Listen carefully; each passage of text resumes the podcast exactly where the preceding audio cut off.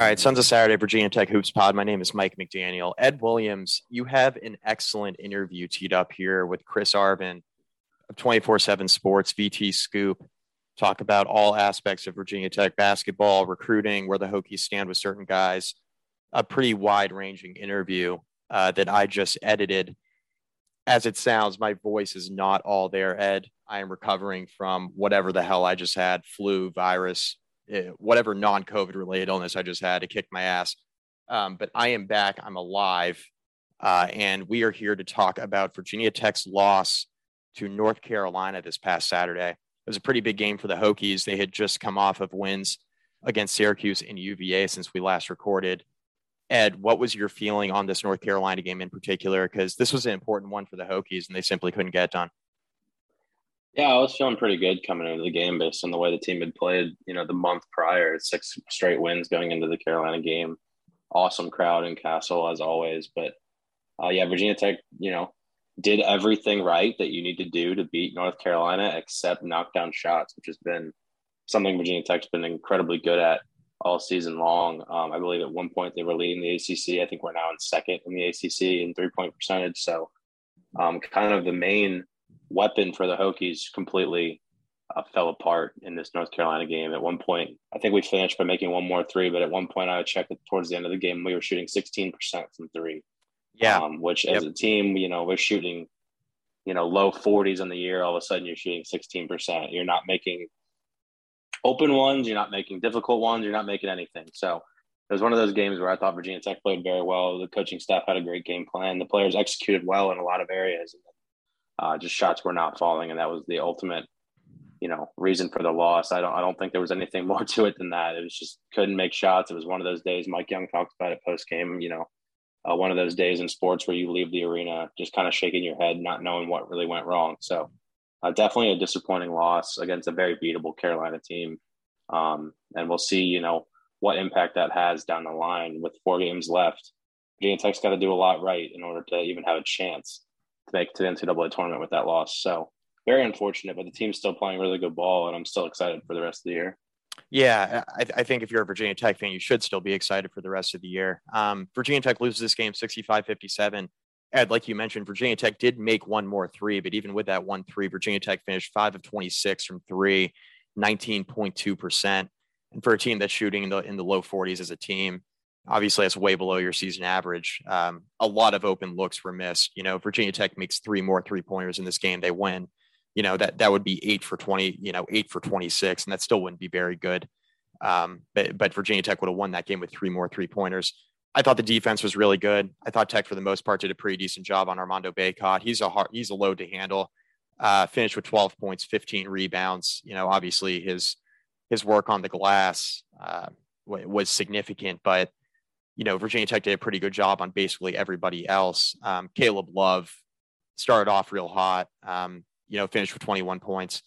But Virginia Tech defensively, I thought, uh, played very well. You know, Carolina shot just about 45% from the floor, uh, shot only 36% from three. I thought Tech defensively really competed in this basketball game. It's really the only reason I tweeted this. I was texting you this, Ed. Really, the only reason why Virginia Tech still had a shot when they weren't making literally anything the entire game is because they were defending their asses off. Like they they really competed on that end of the floor. I think that's a big reason why Virginia Tech's been so good over the last month. Sure, Virginia Tech's been shooting an ungodly percentage from the field at times, right?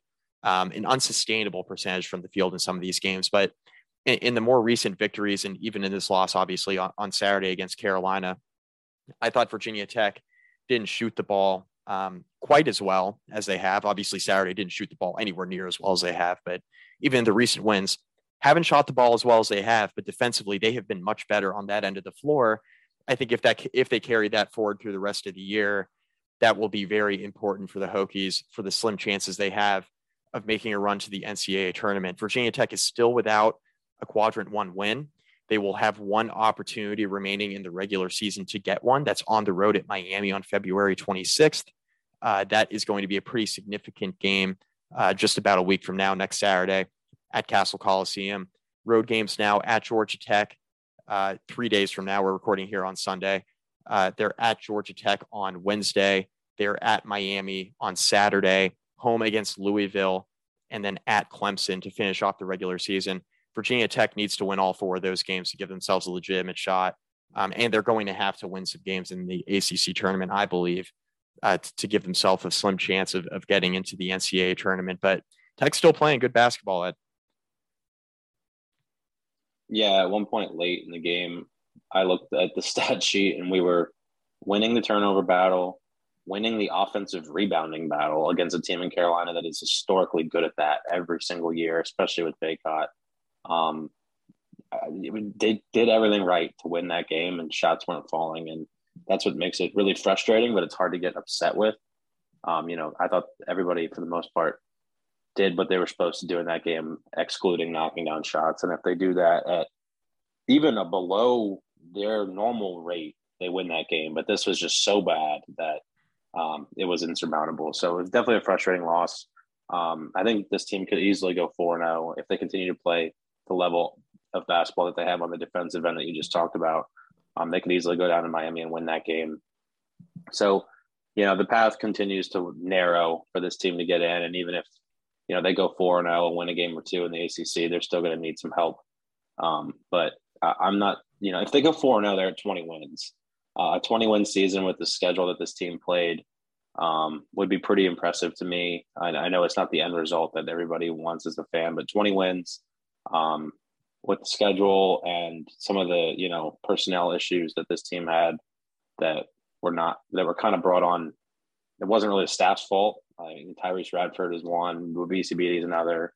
Um, there's a lot of reasons and things that went wrong for this team this year. And if they ended up with 20 wins, I'd still be pretty happy. But I understand the disappointment of the fans not getting into the dance, which they still could. And, you know, it'd be a pretty amazing recovery if they do so. But uh, the Carolina loss makes the path very, very narrow. Yeah, um, from here on out. Yeah, this is this is one that that Tech needed, I think, um, to to really get give themselves a a legitimate shot. You know, a, a realistic shot. I, I think there's still a chance, right? And I, I, think Virginia Tech will need help, but it's going to take winning these last four um, and, and, making a little bit of a run in the ACC tournament. Which, you know what, Ed? Like I, I will not count Virginia Tech out with the way they've played over the past month. Um, I, I, think if that continues and you know Virginia Tech makes a couple more shots on Saturday, you know we're we're talking about certainly a, a much different result in the game. I thought Tech overall played fine, uh, just didn't make shots. They were due for a game where they didn't make anything right? Given the way they've shot the ball over the last month, literally the polar opposite of the Florida State game, which which started this streak. So uh, sometimes the shots don't fall. Uh, but Georgia Tech, Miami, Louisville, Clemson, Tech's got to win all four. I think at Georgia Tech, at Miami, those are two very winnable games. Uh, Miami, you know, they're they're safely in the tournament field, but they've been a very beatable team all year. Uh, most ACC teams have. Uh, but I, I, think Virginia Tech does have a shot to pick up two wins here this week. Yeah, and to me, you know, fans harp on the UNC game, but I think based on a resume perspective, a road win against a Miami team that is safely, well, now I don't know if they're safely, but they're in the tournament as of this moment would be a more impressive win than even the Carolina one. It would. Um, so, you know, who knows how this is going to play out? They can beat everybody left. They can beat pretty much everybody in the conference. So a run in the ACC tournament's not out of the question. Um, but yeah, that, I mean, that loss stinks because he played well enough to win it and shots weren't falling, and that that stings a little bit. But um, I, I, think that they have a good chance to go four and zero, get to that twenty win mark, and then you know it's in the committee's hands at that point to decide the future if they're able to do so. So that'd be pretty impressive. But we talk about a lot of this stuff uh, in the interview with Chris that you guys are going to listen to now. Um, he was fantastic, and we recorded this before the UNC game, so you know what you hear us talking about that a little bit, but but this was before the loss to Carolina. Uh, Chris gives his take on you know what he thinks the team would need to do with at the time there was five games left. Um, so based on his thoughts and my own personal thoughts, there's still a path, but it narrows and um, we'll see where it goes from here. But I think everyone's really going to enjoy this interview. Chris brings a really unique perspective on the game of basketball, but also um, he's finally in tune with you know the the going ons of the Virginia Tech basketball program. He's got a lot of really good insight. Um, and you know the ability to take kind of a 3,000 foot view at the program, um, past, present, and future. So I hope everyone enjoys it. Yeah, without further ado, here's Ed's interview with Chris Arvin.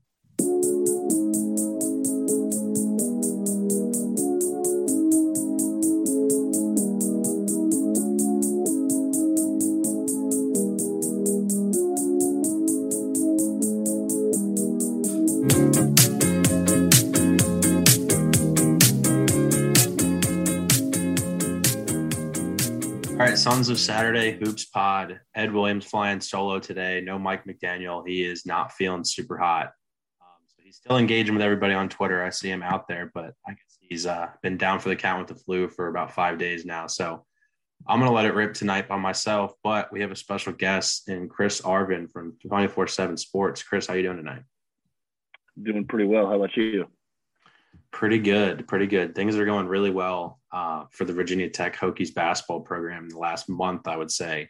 Uh, six straight wins, I believe, is it ties the program, ties or beats the program record for ACC wins in a row. Um, it's definitely a special time in that locker room and in the Hahn-Hurst practice facility for the team and the coaches right now. And um, it's complete contrast to the start of the season. So it's a really fun time to be following this team and covering this team. Um, that's for sure. But why don't you give a quick intro of yourself, kind of where your Virginia Tech connection lies and the work you do over for uh, 24 7 sports on the basketball side of the house? Yeah, both my parents went to Virginia Tech. Uh, so that's kind of where that connection started.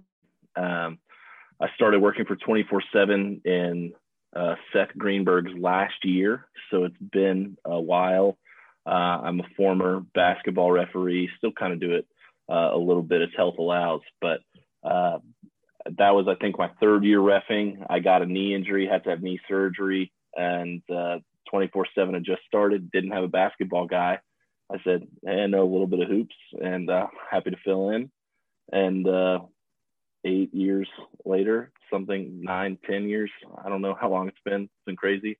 Uh, but yeah, however long it's been, uh, still here, still kicking it around. So it's been a fun ride.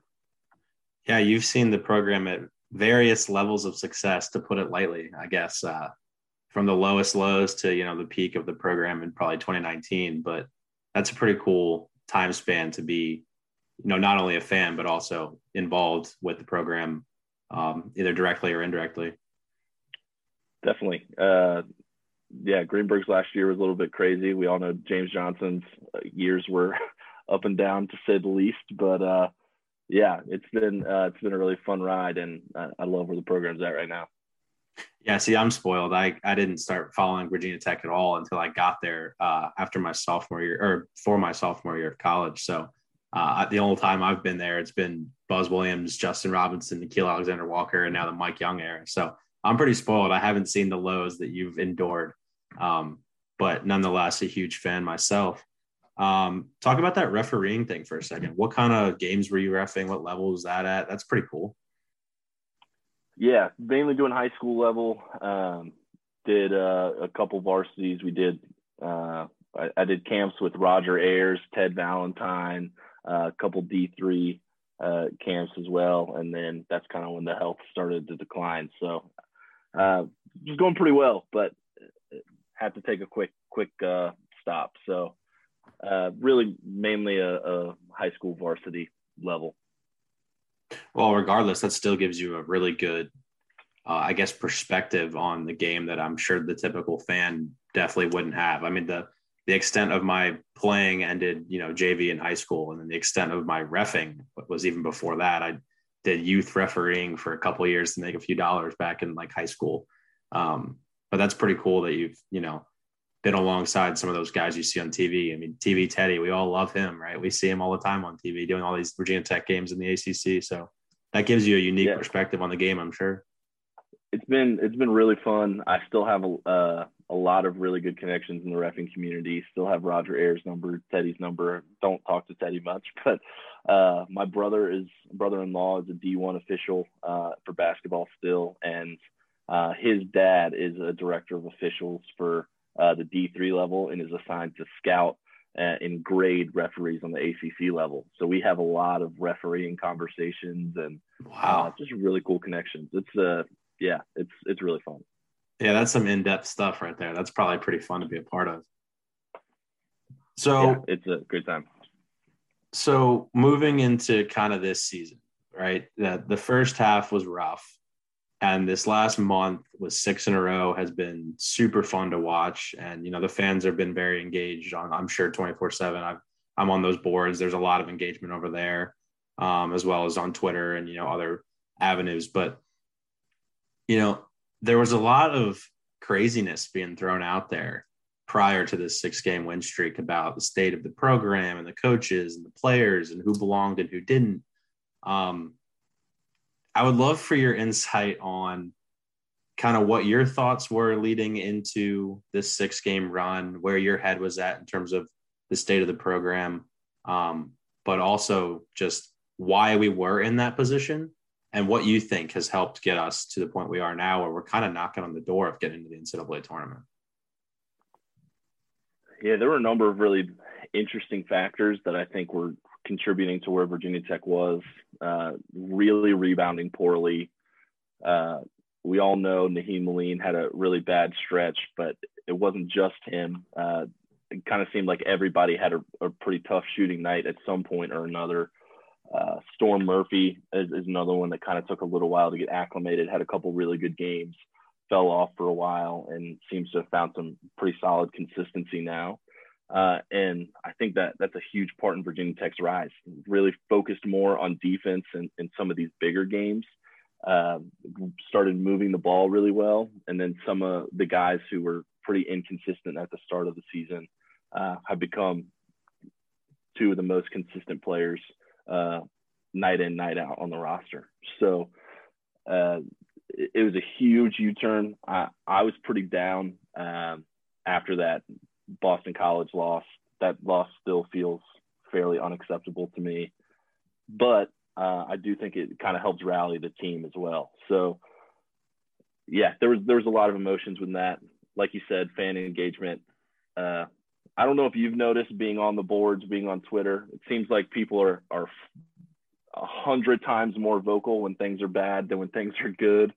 So everyone loves to come out uh, the comment that still gets me and I will never forget was that Nahiem Alleyne needed to be cut from the team. That was the most ridiculous thing I've ever seen on any message board ever. And I, I can't not laugh at it when I think about it. Um, but the the way that these guys rallied together, Justin Mutts, I heard him on an interview earlier today saying it's really funny like hearing people talk about the program, talk about high level basketball that have never been a part of it what we had to do was drown that out, come together as a group, and that is how we rallied to get to the point that we're at. Uh, so hearing that from a player on the team, but uh, on a podcast that he was talking about about uh, D1 players' mental health, basketball players' mental health, uh, it, it, was really cool to hear and see just like how these guys rally together uh, on a platform like that. Yeah, I'm I am the flagship Justin Mutts fan club guy. I've been I've been all about Justin Mutts from the moment he committed, and he's lived up to it uh, immensely. So I'm, I'm, grateful to him for not making me look like an idiot on Twitter and talking about how good he is. Because man, he is a really special basketball player. But like you just talked about, he's even more special guy. It seems like um, just very very smart dude. Um, it's a bummer because I guess he could use that COVID year and come back next year, but he's already got three degrees, so I'm not sure he's really going to have any reason to stay around in college um, he's going to be successful wherever he goes in life. So I've really enjoyed his uh, play this year, but mainly, especially in this last six games, he's been unbelievable. Um, pretty much just playing through him. I mean, he's he's got like Draymond Green numbers: ten points, seven and a half rebounds, and almost three and a half assists per game. That's incredible for a college basketball player. Yeah, I mean, like you said to start it off, people were pretty excited about him coming in but I think what's been really special about almost this entire roster is that there's been doubts about every single player, and every single player has outperformed that. Uh, when Keve Aluma transferred in, uh, I heard that he spent that time. Uh, I mean, we know now, right? But I was hearing that he was really focusing on his three point shot and that that was going to become a part of his game. Said that on a podcast with the 24 7 guys, Matei and Doug and they were like, he's taken three threes in his entire career. And I'm like, guys, I don't know what to tell you. I'm just I'm just saying what I heard. But if that's actually a part of his game now, he's going to be a really good player. And then he comes out and he's been a revelation his two years. Uh, and uh, back to what we said a second ago, all of the the complaints about the players and how we have too many quote unquote Wofford guys on the roster. Those Wofford guys are carrying this team right now. So, oh, dude, I, will I'll take Wofford guys all day if they're going to be Keve Aluma and Hunter Cattoor and uh, yeah. this this later uh, uh, iteration of Storm Murphy. So, uh, I mean, we we pointed out Aluma and Mutts, right? But it, it really has been for every single person. The fact that Cattoor is one of the best three point shooters in the nation, but also an incredible defender. Uh, Nahiem Alleyne, again, really bad consistency to start, but he's been really consistent. Like the past eight game stretch, uh, Murphy has really started to get more confidence to play at this level and has really stepped up. Uh, Darius Maddox came in. Everyone was saying, does he really deserve minutes? What's going on to this year saying that he needs to start and get more minutes? And I, I think uh, I saw a statistic the other day that he's one of the most efficient players per minute uh, in the NCAA. So like, again, the the way that these guys have stepped up, the, the talent that they supposedly had to the way that they're playing uh, has been absolutely unreal. And uh, the individual story of each player, let alone the team, uh, is something to take in for legitimately each guy. Oh, dude, you touched on my my favorite comment during the low stretch this year, the Wofford guys. Um, and we can talk about that a little bit more because you know roster management and recruiting was something that was getting harped on tremendously by the naysayers in the early part of the year. Um, things like, you know, we have too many Wofford guys and, you know, Justin Mutts is a, you know, lower level division one transfer, blah, blah, blah, all that nonsense that has clearly shown to be nonsense. Um, but the idea that this staff and Mike Young and his time here so far hadn't done a good enough job of recruiting, you know, power five ACC level athletes. And it was a roster made up of a bunch of guys who should be playing mid major ball. Um, and people love to point to that as the reason we were struggling early on.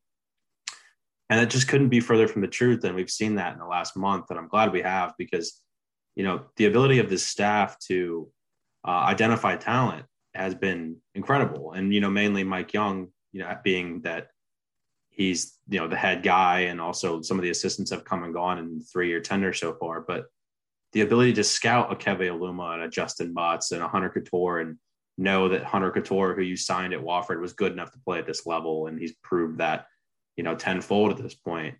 Um, I, let's talk about that for a second. Just the idea that, you know, the Wofford guys were what was holding this team back, and so far in the last six games in the last month, when the team's been winning, it's been the Wofford guys leading the way. Yeah, I, I think it's easy to understand the sentiment of. You're right. If you're just going to bring guys from that level to this team, then this team probably isn't going to succeed. Fortunately for Virginia Tech and Mike Young, he picked the right guys that he knew could succeed at this level. And so, uh, yes, they came from a lower division. Their numbers may not have even been great there from, uh, in Keve Aluma's instance. Justin Mutts had some up and down moments, but numbers may not have been great at each stop. But they scouted them, they saw what they had, they knew the talent, they came in, and these guys – are performing at an extremely high level. I mean, Keve Aluma alone was in the top three in scoring for the first, what, uh, 10, 12 games in conference.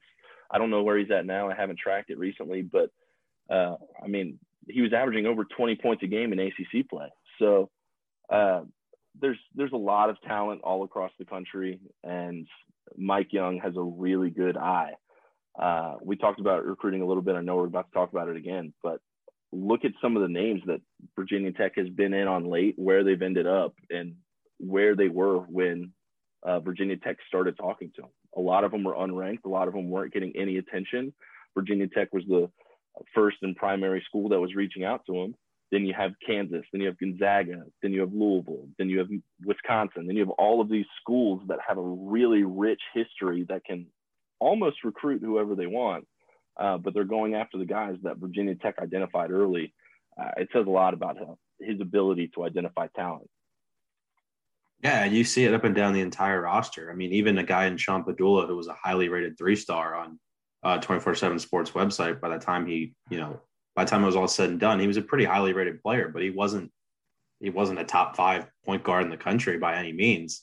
Um, he's been terrific in his true freshman year, and it's just seems to be the perfect player for the Mike Young system. So just pulling guys from all over the country, you know, Edmond, Oklahoma to Blacksburg, Virginia, because Mike Young identified something there, and it turns out uh, he was definitely correct on that one because you know he's Sean Pedulla has been fantastic, and the fans love him, and everyone sees what Mike Young saw early on. So it's great that we have a head coach with that kind of eye for talent because this roster is not made up in the way you would think um, an ACC school would have the roster construction in year three, and that's you know part of the the gripe I think some fans have is that he hasn't landed you know multiple four stars in one single class, and then the one time he did, you know, guys have transferred out and that kind of thing is understandable. But his ability to identify talent, um, and not only talent, talent that will fit well in what he wants to run offensively, uh, I think has been spot on. And you know, if you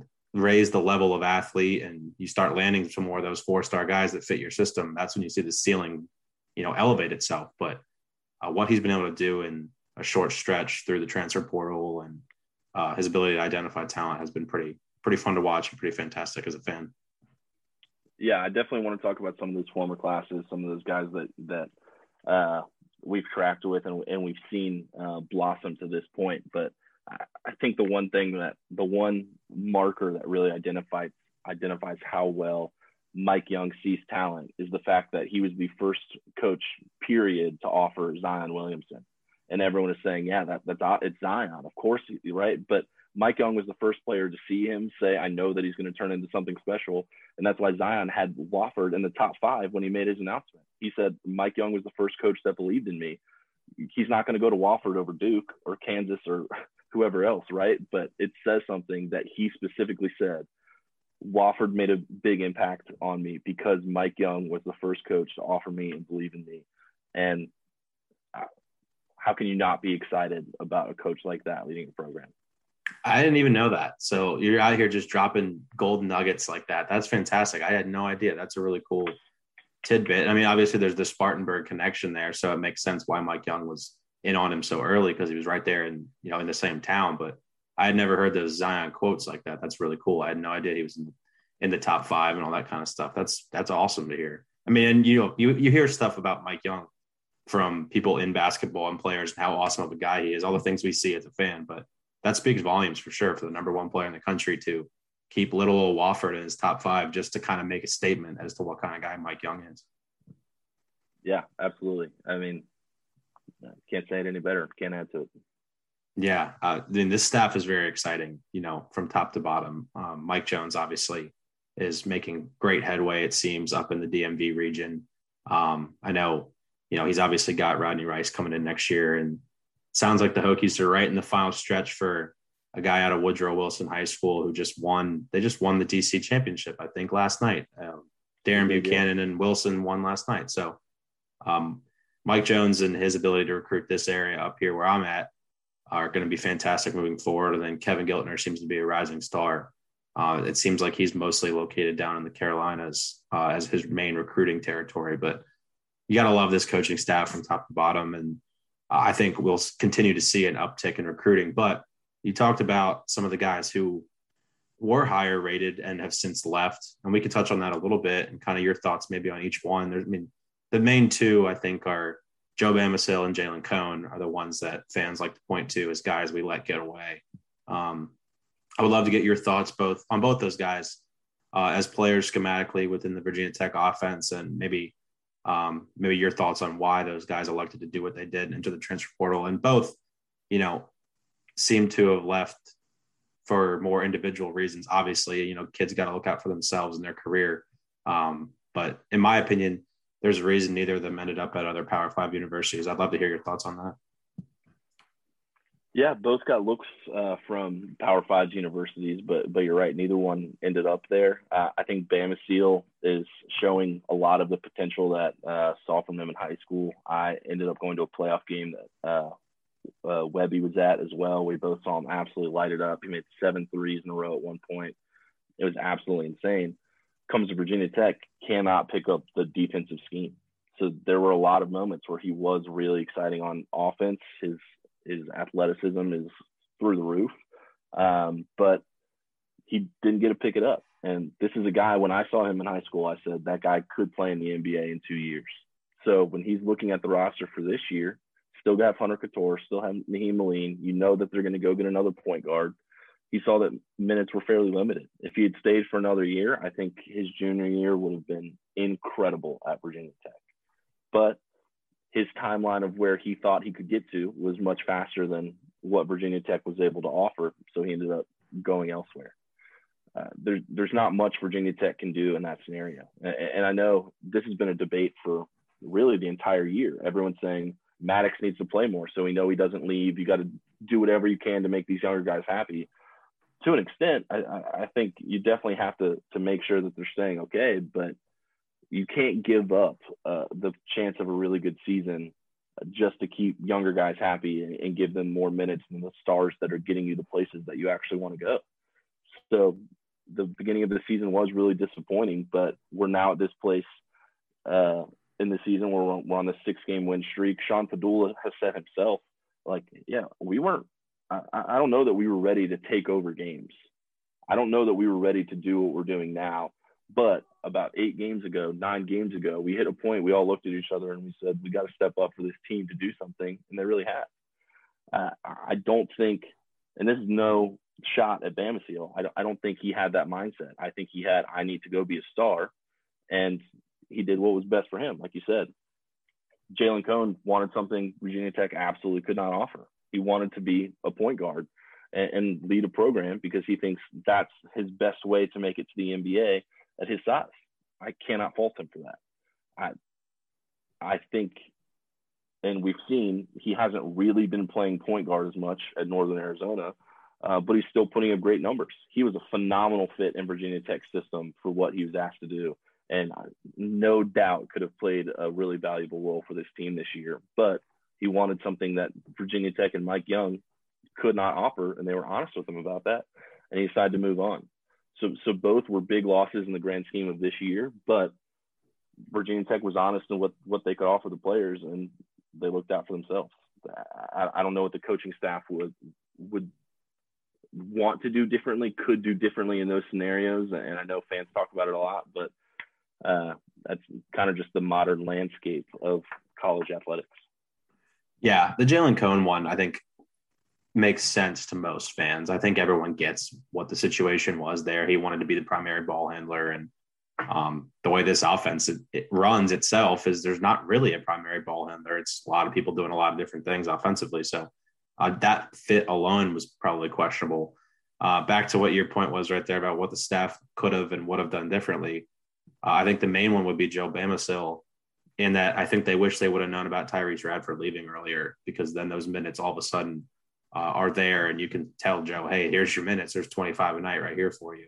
Um, you know, the late departure of Tyrece Radford probably played a significant role in the early struggles of this season, but also in the uh, inevitable or but Joe Bamisile leaving, I think directly correlated to Tyrece Radford at the time thought he was going to still be here. So, yeah, I mean, you look up in your Joe and you've got Radford, Cattoor, Alleyne, Maddox, you know, you're still going to compete with Maddox a little bit for some minutes. Makes sense why he left, but yeah, Tyrece Radford leaving late caused a lot more issues than I think people realize, at least in my eyes.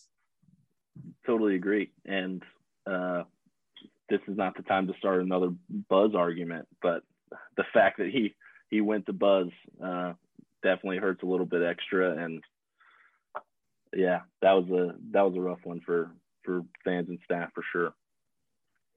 Yeah, it it it hurt in terms of roster management, and it hurt in terms of on court performance in the first half of the year. But turning back to the on court performance, uh, one thing that I've heard people talk about, and that I think I agree with, I, Billy Ray Mitchell talks about this uh, whenever he jumps into Twitter Spaces for Sons of Saturday after games, and um, he pointed out that the I guess arrival of Sean Pedulla and Darius Maddox and David N'Guessan has probably in a lot of ways pushed the starting five to play better.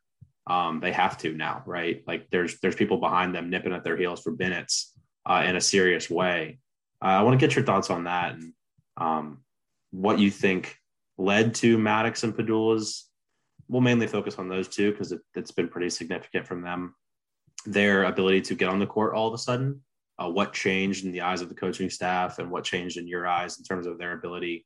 It seems largely like it was defensive lacking that was keeping them off the floor. Um, but you know, your thoughts on their kind of arrival and the effect it's had on uh, the entire roster. Yeah, I, I, think the defensively it definitely is uh, was uh, a really big issue. Um, in the preseason games, there was a lot of hype about what Sean Pedulla was going to bring, what he was showing in practices, uh, and then played a couple opponents, and I said, "Well, hold on, that may not have been the best sample size of what we need to expect." So uh, it did take him a little while to get into it, but like I said, eight games ago, nine games ago, something like that, the bench looked at each other and said, "We've got to do something. We have to step up." Uh, and I, I think that really was a, a marker of some of these starters uh, playing a little bit better. Uh, it definitely pushed Storm Murphy. He was not very aggressive, and uh, the first stretch of games, he became. He's clearly become more aggressive throughout the season, but uh, he wasn't aggressive. Then he became aggressive in the wrong ways, and then Pedulla kind of stepped up, and and then Murphy stepped back up. There was a clear repush for Murphy to get back to what he was doing at Wofford, and, and I think Pedulla absolutely led that. Uh, Maddox, I think, is a little bit different. Uh, I think Alleyne was just so much in his head that uh, he had to find a way out of it. He finally did. I, was there a push from Maddox? Probably a little bit, but I think a lot of that was just mental on his own part. And now that he's worked out uh, of that, like we like I said earlier, really consistent player, really good defender still. Uh, but for Maddox, it was defense as well. wasn't wasn't really tracking as well uh, off some of those switches off screens. wasn't fighting through screens well enough, and uh, he has greatly stepped up in that area as well. So we know his shooting is incredible now that he can match some of that uh, on the defensive end uh, it's going to go a really long way. And, and, his defense still isn't where it really needs to be, but his offense is so good that it's going to get him time on the court, much like Jalen Cone. So he's obviously not Jalen Cone because he's six four or six five or whatever he is, but uh, he's not that liability that he was at stretches earlier in the season, and he he deserves the minutes that he's getting now. Yeah, I mean, to a to a common fan watching a basketball game. I don't mean that in like a disrespectful way, but most people just watch the ball. Um, I found myself early in the year, whenever Maddox was in the game, trying to just watch him, especially in the defensive end, to see um, kind of the stuff I had read uh, on you know, on your message boards and on Twitter about uh, his defensive lacking, and that's why he wasn't able to get on the floor. And you could see it early on. Um, yeah, like all the things you talked about, getting stuck on screens and uh, losing your guy in transition or losing your guy in the middle of an offensive motion. But uh, he's definitely turned a corner where I'm seeing less of those mistakes. And yeah, you're right. His offensive game is too hard to keep off the floor. His jump shot is incredible. He's, him and Pedulla are both shooting over 50% from three right now. Um, if you're going to play like that, you can't keep guys like that off the floor. That's just too good. I, I agree entirely about your point of Murphy's aggressiveness. Um, Sean Pedulla is aggressive, maybe because he just doesn't know any better, especially early on in his, you know, his time here. Um, he's pushing that thing way more than the other guards do, especially in transition. It's something that fans want to see. Um, and I think he's gotten even better over the last six games um, about doing it at the right time and not turning the ball over. Uh, there were instances where you'd see him get kind of sped up and, you know, Mike Young would have to pull him and say, Hey, slow down, young man. Like, let's figure this out. But that both those kids, the sky's the limit for those guys. They're really, really talented. Um, and they fit kind of the physical mold that a lot of fans reference when they talk about Wofford guys. You know, Darius Maddox and Sean Pedulla are physically ACC basketball players. They have the height, the length, the athletic ability to play at this level, undoubtedly. So uh, their continued ascent is something I'm looking forward to watching over the next, know, rest of this season for sure. But then obviously going into next year when there's more minutes available for both of them. Uh, one thing you talked about with Bamisile, and then we're also talking about it now with Pedulla and Maddox, is the defensive issues that the young guys have had picking up this defensive scheme. Could you shed any light onto um, kind of what is maybe specific about the Virginia Tech defensive scheme that these young guys are having a hard time picking up coming out of high school? Yeah, some of it is switching, some of it's fighting through um, some of the screens that they're getting. Uh, not a shot at high school coaches, but they're not college coaches, right? So a lot of times you're not going to get the same back screens that you're going to get. You're not going to get the double screens. They just say you are on this player. It doesn't matter. Just run wherever they run, and that's where you're at. College doesn't work that way. You have to watch where your guy is. You have to watch more who else is getting screened on the court. You have to be ready to step in, step up, slide over a little bit quicker.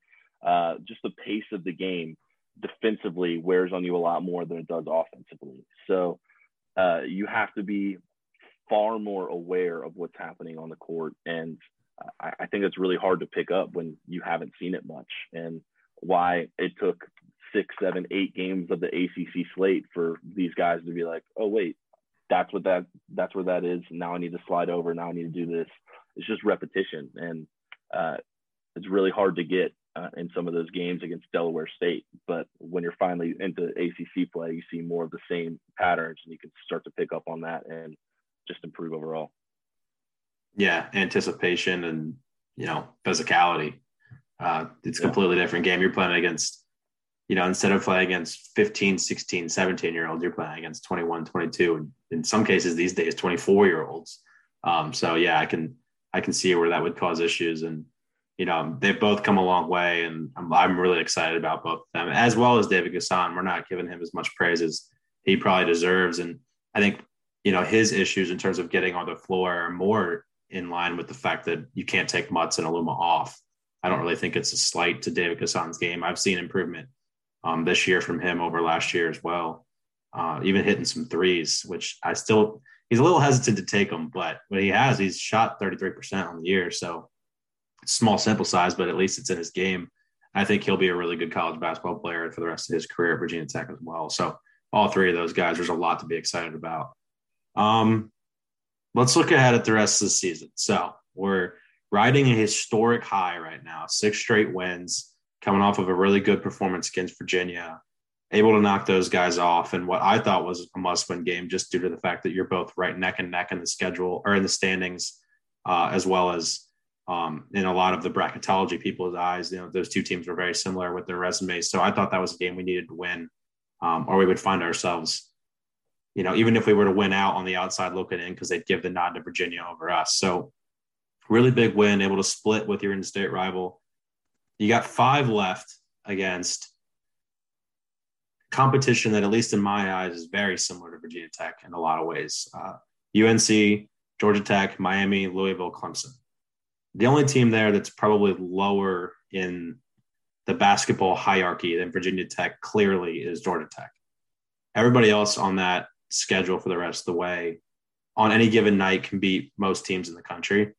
How are how is your outlook towards these last five games. What do you think the Hokies need to do to continue their success and to eventually, you know, hopefully get into the NCAA tournament?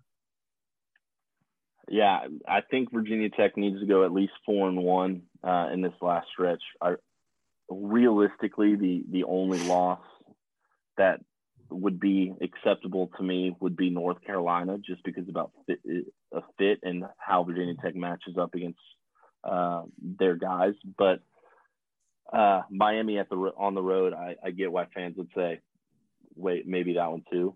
Um, but yeah, four and one. I, I, thought Virginia Tech had to go at least four and two in the last couple games, and one of those losses would have had to have been Virginia. So now that that's a win, it, it's moved to four and one. I, I think Virginia Tech will do that. Uh, I don't know if it'll be the exact way that we're expecting, but um, this team is, riding a really high uh, hot streak right now, like, like, we've we've talked about. Never has won six games in a row in the ACC before.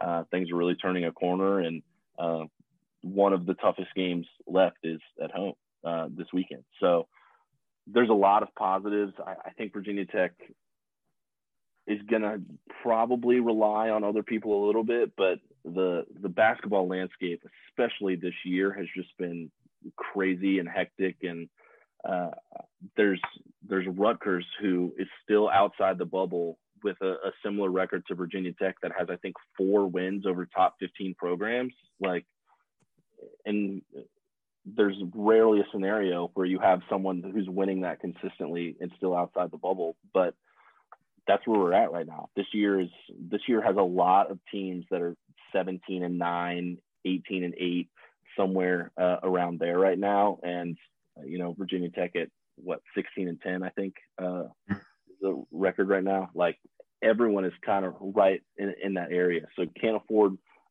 two losses. I, I think that probably pushes Virginia Tech out. And uh, I started the conversation on the board the other day. I do not think that the uh, ACC tournament will impact Virginia Tech at all uh, unless they win the whole thing.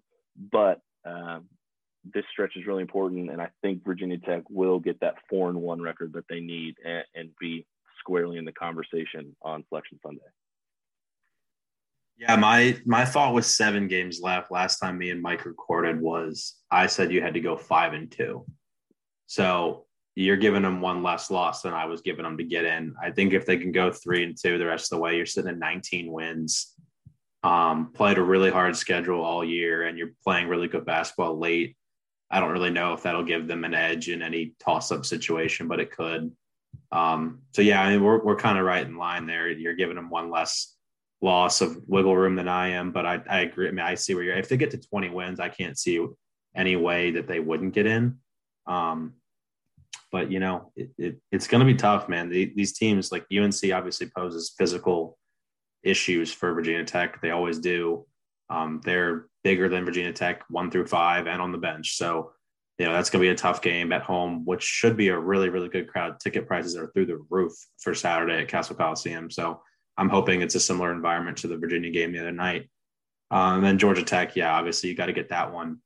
Miami, you know, they were really good early in the year. The Hokies had them, uh, lost on a half court buzzer beater. That was absolutely brutal. But that's a game I think you could win very easily down there in Miami. Um, I don't think it kills you if you lose it, but it is a game that you know you definitely want to have in terms of the net and all the analytics and things that people love to talk about. Louisville, you have to beat. Uh, we don't do that well in Virginia Tech world. We don't beat Louisville very well, but they don't even have a coach, so we need to win that game. And then Clemson, you know, I'm I'm down on Brad Brownell, but he's got some talent on that roster. PJ Hall is a really good player. Um, that could be an interesting one to close it out. So, yeah, I mean, I'm with you. I think four and one, three and two, and they get in.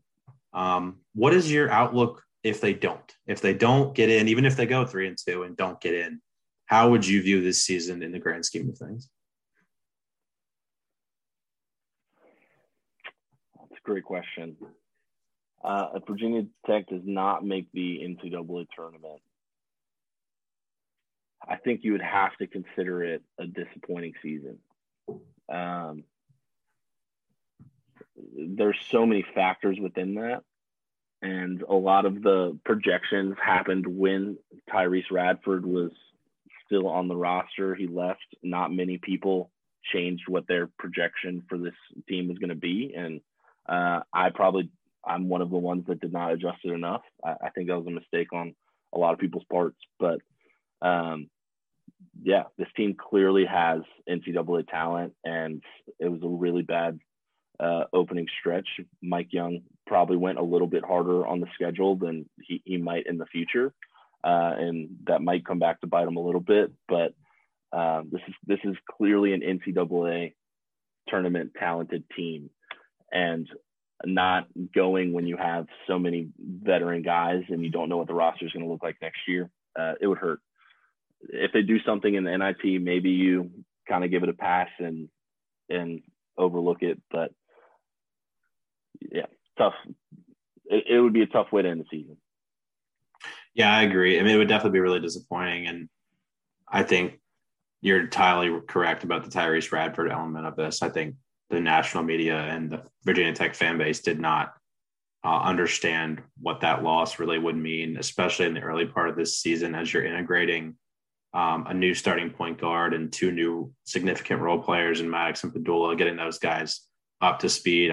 Having the calming presence of Tyrece Radford or even Wabissa Bede, I think would have led to uh, a few more wins early in the year. I think back to the first Virginia game, the Miami half court loss, um, the Boston College game for sure, the Xavier game early in the year, all games where I think if you have a a Wabissa Bede or especially a Tyrece Radford, I think you find yourself uh, taking two of those games and you're not even really worried about the bubble right now.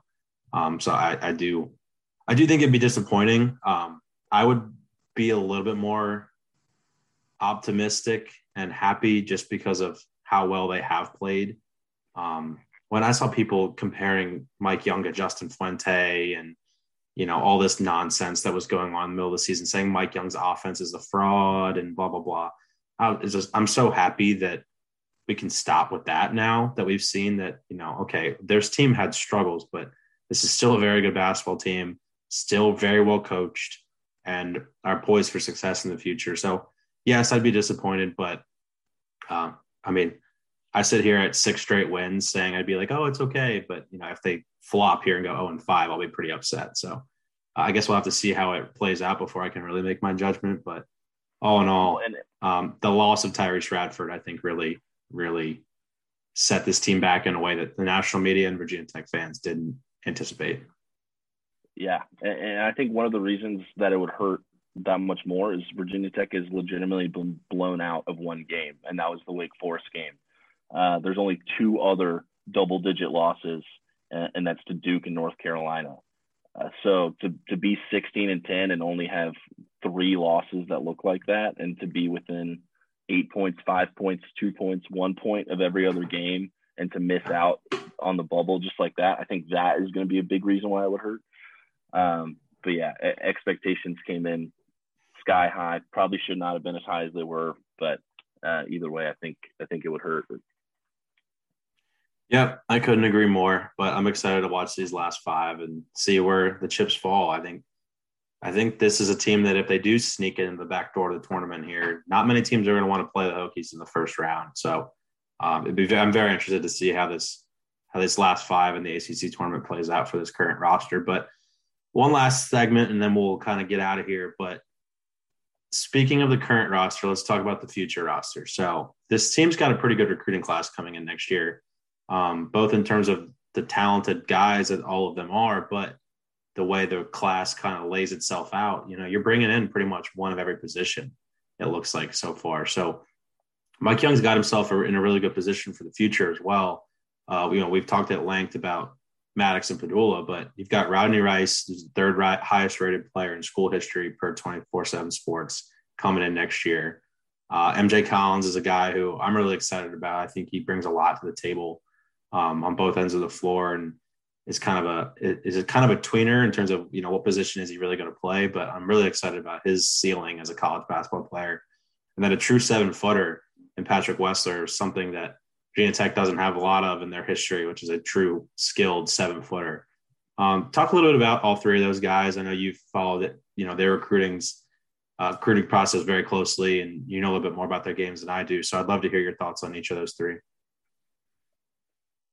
Rice is a, like you said, the third highest recruit in Virginia Tech history. Absolute baller. Uh, I, I, don't want to say too much about what the coaching staff said when he came up for his official and uh, scrimmage the team, but they were absolutely blown away, uh, which is why they knew they needed to put the the full court press on. Not that they weren't, but um, uh, this guy has a lot, a lot of talent. He can play point guard. He can play shooting guard. Uh, he, he's a really good three point shooter, but can can make shots from all over the court. Uh, he's been leading most of DeMatha's games this season, just following the stat lines from what I've seen. Uh, I, I could have missed some of that, but I mean, the top player and, a top program in a team that's going to be fighting for something. So uh, Virginia Tech needs to be really excited about him. I, I, think he's going to be something special. MJ Collins, like you said, is kind of a tweener. Uh, lefty probably will play more of shooting guard if I had to guess, uh, but uh, can create his own shot. Really good at creating his own shot. Uh, loves to do that little Alleyne move where he, he is on the perimeter, takes a couple steps in, does that mid-range jumper, kind of free throw line, free throw line extended. Um, he, he has a lot of versatility to his game and is improving his outside shot and improving his playmaking ability, which I think will be huge. So uh, I'm pretty excited about him. I, I, don't know how he'll fit on the team next year uh, with so many guards. I think that kind of might be a development year, and then we'll we'll see something blossom his sophomore year. But Uh, I'm only saying that to say don't be upset if he, for the fans listening, don't be upset if he doesn't show something crazy his freshman year. If he if he doesn't have a bunch of highlight reel plays, I still think he'll be a good player down the road. Uh, and Patrick Wessler, like you said, seven footer. Um, I think he's now rated as the number one player in North Carolina. Uh, a lot of sites are moving him up to a, a that borderline four star area uh, to where Sean Pedulla was, that really high three star. Uh, his footwork has tremendously improved. Uh, he's a really good shot blocker, uh, but just the way that he moves on the block, I, I think is going to be huge for Virginia Tech. And um, he's this year, uh, we've seen Aluma kind of move off the three point line a little bit. His shot wasn't falling. He, he had a couple hit. He still is out there from time to time, but he has not been shooting threes at the level that he was last year, at least from my perception. I haven't looked at the numbers. Um, and, and, I think Wessler is going to be a little bit of that. He's a guy who can extend it out to the three point line, but he's not going to be jacking them up a bunch. He's going to be making moves, taking guys off the dribble, uh, and, and just backing people down in the post. And I think from this year's Aluma's uh, style of play, he's going to fit really well uh, with what he tries to do. So all three players, uh, I, am pretty excited about. I know the staff is excited about, and uh, I think all three of them have the potential to be something in the future. And there's still Darren Buchanan. Virginia Tech is strong after. I'm confident that Virginia Tech is going to go after transfers slash grad transfers. I don't know that the distinction matters now that you have the one-time free transfer, but uh, I know Virginia Tech is going to work the transfer portal hard, and, and next year's roster hopefully won't be too much of a, a of a drop off with with some of these guys that they're going to get to replace the the outgoing crop. Yeah, that was awesome. Thank you for the you know the little insight into all three of those guys. Uh, it's good to hear that we'll still have a token lefty guard on the roster in a few years when Alleyne leaves. I, I know Virginia Tech's always got at least one lefty guard, uh, so MJ Collins will fill that role just just fine. And yeah, I'm super excited about Patrick Wessler. I haven't watched a whole lot of his film. I've watched just the highlights, um, but the fact that you're talking about his ability to put the ball on the on the floor is something I'm really excited about because I think that's part of why Aluma hasn't shot as many threes this year. Is he's all of a sudden a really good driver of the basketball, um, not to drive to pass it, but to drive to get his own shot. He's been really good at that this year, um, and it's exciting to hear that you know Wessler's got a little bit of that in his game as well. Um, uh, my next question was going to be about the transfer portal, but you already touched on it. Obviously, this team is going to lose some significant talent and some significant experience. Uh, I'm sure the staff's going to be looking to replace some of that as they have every year of the Mike Young era. They've brought in at least you know one guy from the portal, so that's not super surprising that they're going to be right there in the middle of it when guys like Aluma and Murphy and Mutts go elsewhere. So uh, I'm glad to hear that that's obviously part of the plans as it needs to be these days in all of college athletics, but especially college basketball, where you know one good transfer can make a world difference. So I'm really excited for the last five games of this regular season plus the ACC tournament. Hopefully, a little bit more after that, but also for the future. I think um, for some of the the crap that this staff and Mike Young have gotten in terms of their ability on the trail, I don't think it's very warranted. I think this is good recruiting staff. I think this is a really, really good X's and O's staff. Uh, I'm excited for the future, and it sounds like you are as well. Yeah, I'm really, I'm really excited about where things are going, and uh, there there are things that Mike Young and staff have needed to improve on, and I think they would be the first ones to tell you that. But uh, I think that there's the right balance of X's and O's coaching and recruiting and uh, just genuine people. Uh, every time I talk to um, somebody uh, in the media, talk to recruits, talk to whatever, like these are genuine guys uh, and legitimately good people that they're going to that, that they would potentially be coming to play for. And everyone takes note of that. Uh, the family feel at virginia tech isn't just from the campus but the way that these coaches make them feel when they come and visit. And that's a takeaway from everyone. Every single person that has come and i've talked to says virginia tech has a family feel and that's something that i want. And so virginia tech may not have landed them in the end but uh, it, that speaks dividends. Uh, and I'm I'm really excited about the future and where this thing is going to go. And there's some tough decisions to be made. There's there's there's always something that, like I said, the staff can improve on. But I, I think Virginia Tech is in great hands under Mike Young.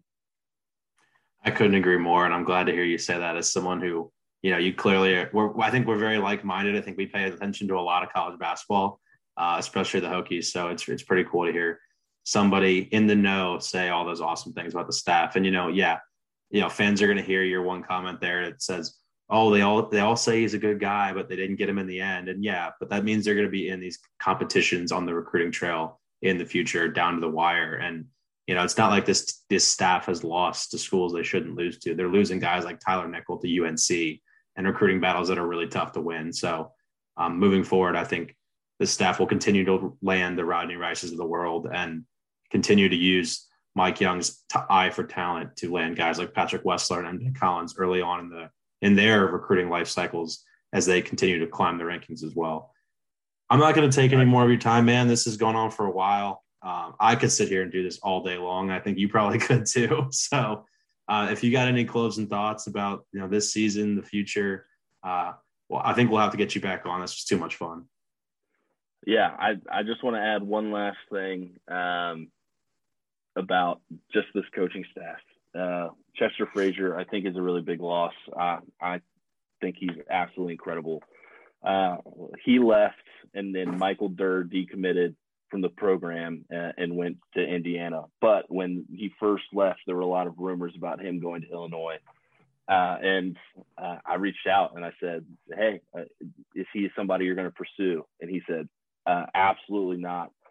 I, I love Mike Young. He made leaving extremely difficult, and I would never do anything to hurt him. This is a guy who is leaving a school to go wow. to a, a top program, to go to his alma mater, saying, no, I absolutely love Mike Young. I'm not going to do that to him. I wouldn't do that to Virginia Tech. Like that is a special place and a really special person. And, and for somebody like Chester Frazier, who I know the fan base loves, uh, it was a huge statement. So again, just backing it up, I, I think Mike Young is a phenomenal coach, phenomenal person, and I think he's the right person at Virginia Tech right now to move and do big things. That that speaks volume. You're going to what some would argue would be the best basketball conference in the country right now in the Big Ten. And due to your personal relationship, your previous employer, you don't want to ruffle any feathers and try to steal any guys. That that does speak volumes. That's a really cool piece. I'm glad you threw that in there at the end. Um, but yeah, I think we could do this for another hour. But so we'll have to find a time maybe after the season ends to get you back on here and talk some more hoops because it's it's way too much fun to talk about. But I really appreciate you making some time. I know you're super busy um, to jump on here and talk with me. It, has been really insightful for me, and I'm sure a lot of the fans are really going to enjoy, you know, hearing all these all these golden nuggets you've got, man. The the Zion thing was awesome. That right there was awesome. I, am sure you got plenty more up in there in your brain that we'll we'll get out next time. But I really appreciate it. Yeah, thank thank you so much for having me. It definitely is a blast. I can talk about this all day. I told my sister I'd give her a shout out. So Julia, this is for you. Keep it up. Nice. Go Hokies.